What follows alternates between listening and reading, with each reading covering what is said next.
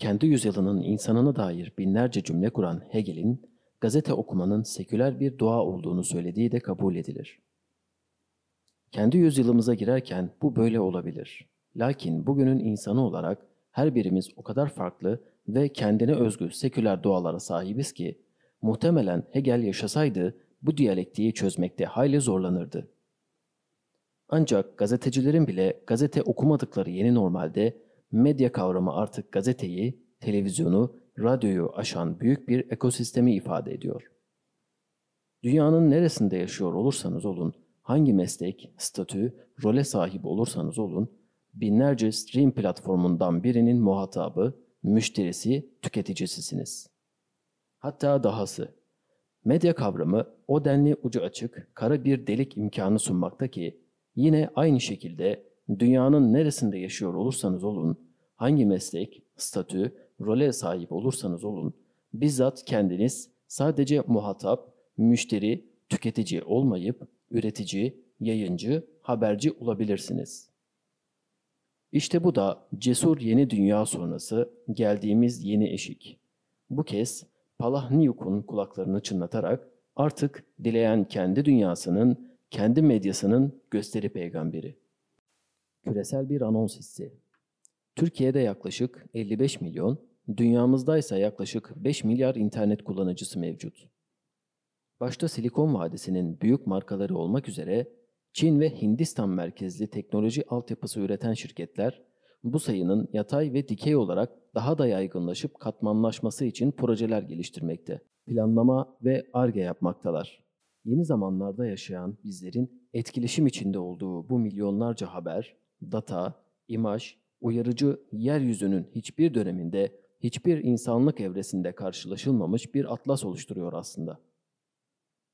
Medya ve iletişim evrenindeki her araç kendi dünyasında kalamama, kendi dünyasını kuramama, istisnasız her bir saniye birçok farklı iletim yoluyla bir şekilde uyarılma, yöneltilme, evriltilme, haliyle aslında bir iletişimden ziyade adeta kıyamete dek dinmeyecek hissi veren aralıksız bir anons ya da alarm sesine dönmüş durumda. Dijital diktatörlükler bir medya yazısını bu kadar genişten alma sebebim biraz da şudur. Hafızamızı, algı ağımızı ve zihnimizi bu denli küresel bir çerçeveyle ölçeklendirdiğimizde bu dünyanın her yönüyle dışında kalacağımız, hatta kaldığımız gerçeği. Dışarıdan yapacağımız her yorum, edineceğimiz her kanaat, üreteceğimiz her fikir kendi ölçeğinde kalacak, bir yerden sonra katılaşacak, sonrasında da buharlaşacaktır.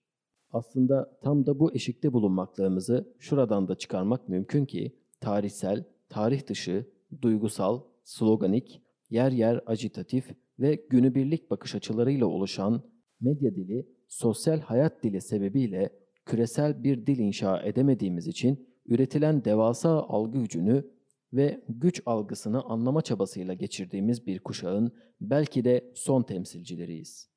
Son kuşak olma sebeplerinden biri neredeyse yolun sonuna gelmemiz sebebiyledir. Yolun sonuyla kastettiğim havza biraz da Yuval Noah Harari'nin söz ettiği yerdir. Büyük veri algoritmaları yüzünden iktidar tümüyle bir avuç seçkinin eline geçerek çoğunluğun sadece istismar edilebilir değil, çok daha kötüsü gereksiz konuma düşmesine sebep olacak dijital diktatörlükler ortaya çıkarabilir. Onlar senin farkında sen farkında mısın? Özellikle pandemiyle kapatılan dünyamızın son bir yıldır büyük baloncuklu cümlelerle durmaksızın konuştuğu dijital diktatörlük bahsi, yazının buraya kadarki bölümü öncesi ve sonrası için bir nevi çatı olarak bir yerde dursun. Önce önümüze ve karşımıza baktığımızda neyle karşılaşmaktayız?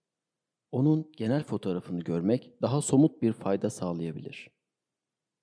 Dünyanın en eski ajansı olarak kabul edilen Agent France Press, Associated Press ve Reuters markalarının kuruluş tarihleri sırasıyla 1835, 1846 ve 1851'dir.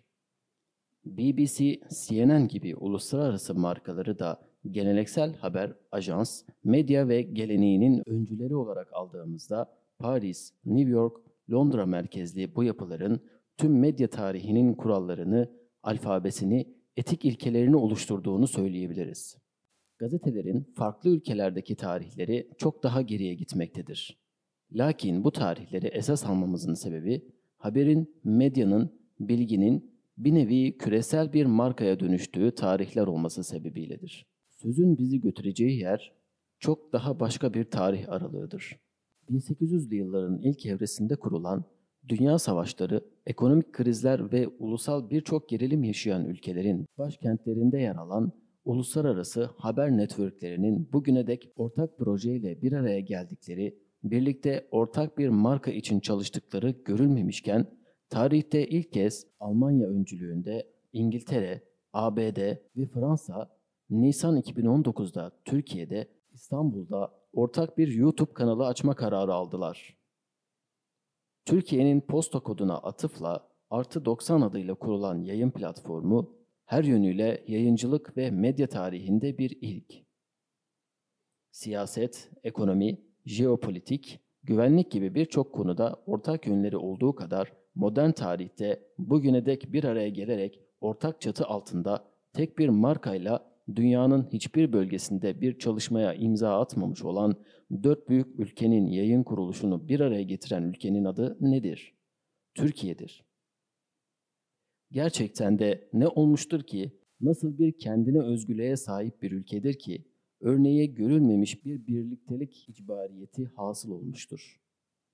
Sadece teknik olarak kronolojisiyle birlikte bir örnek vererek finalize edelim.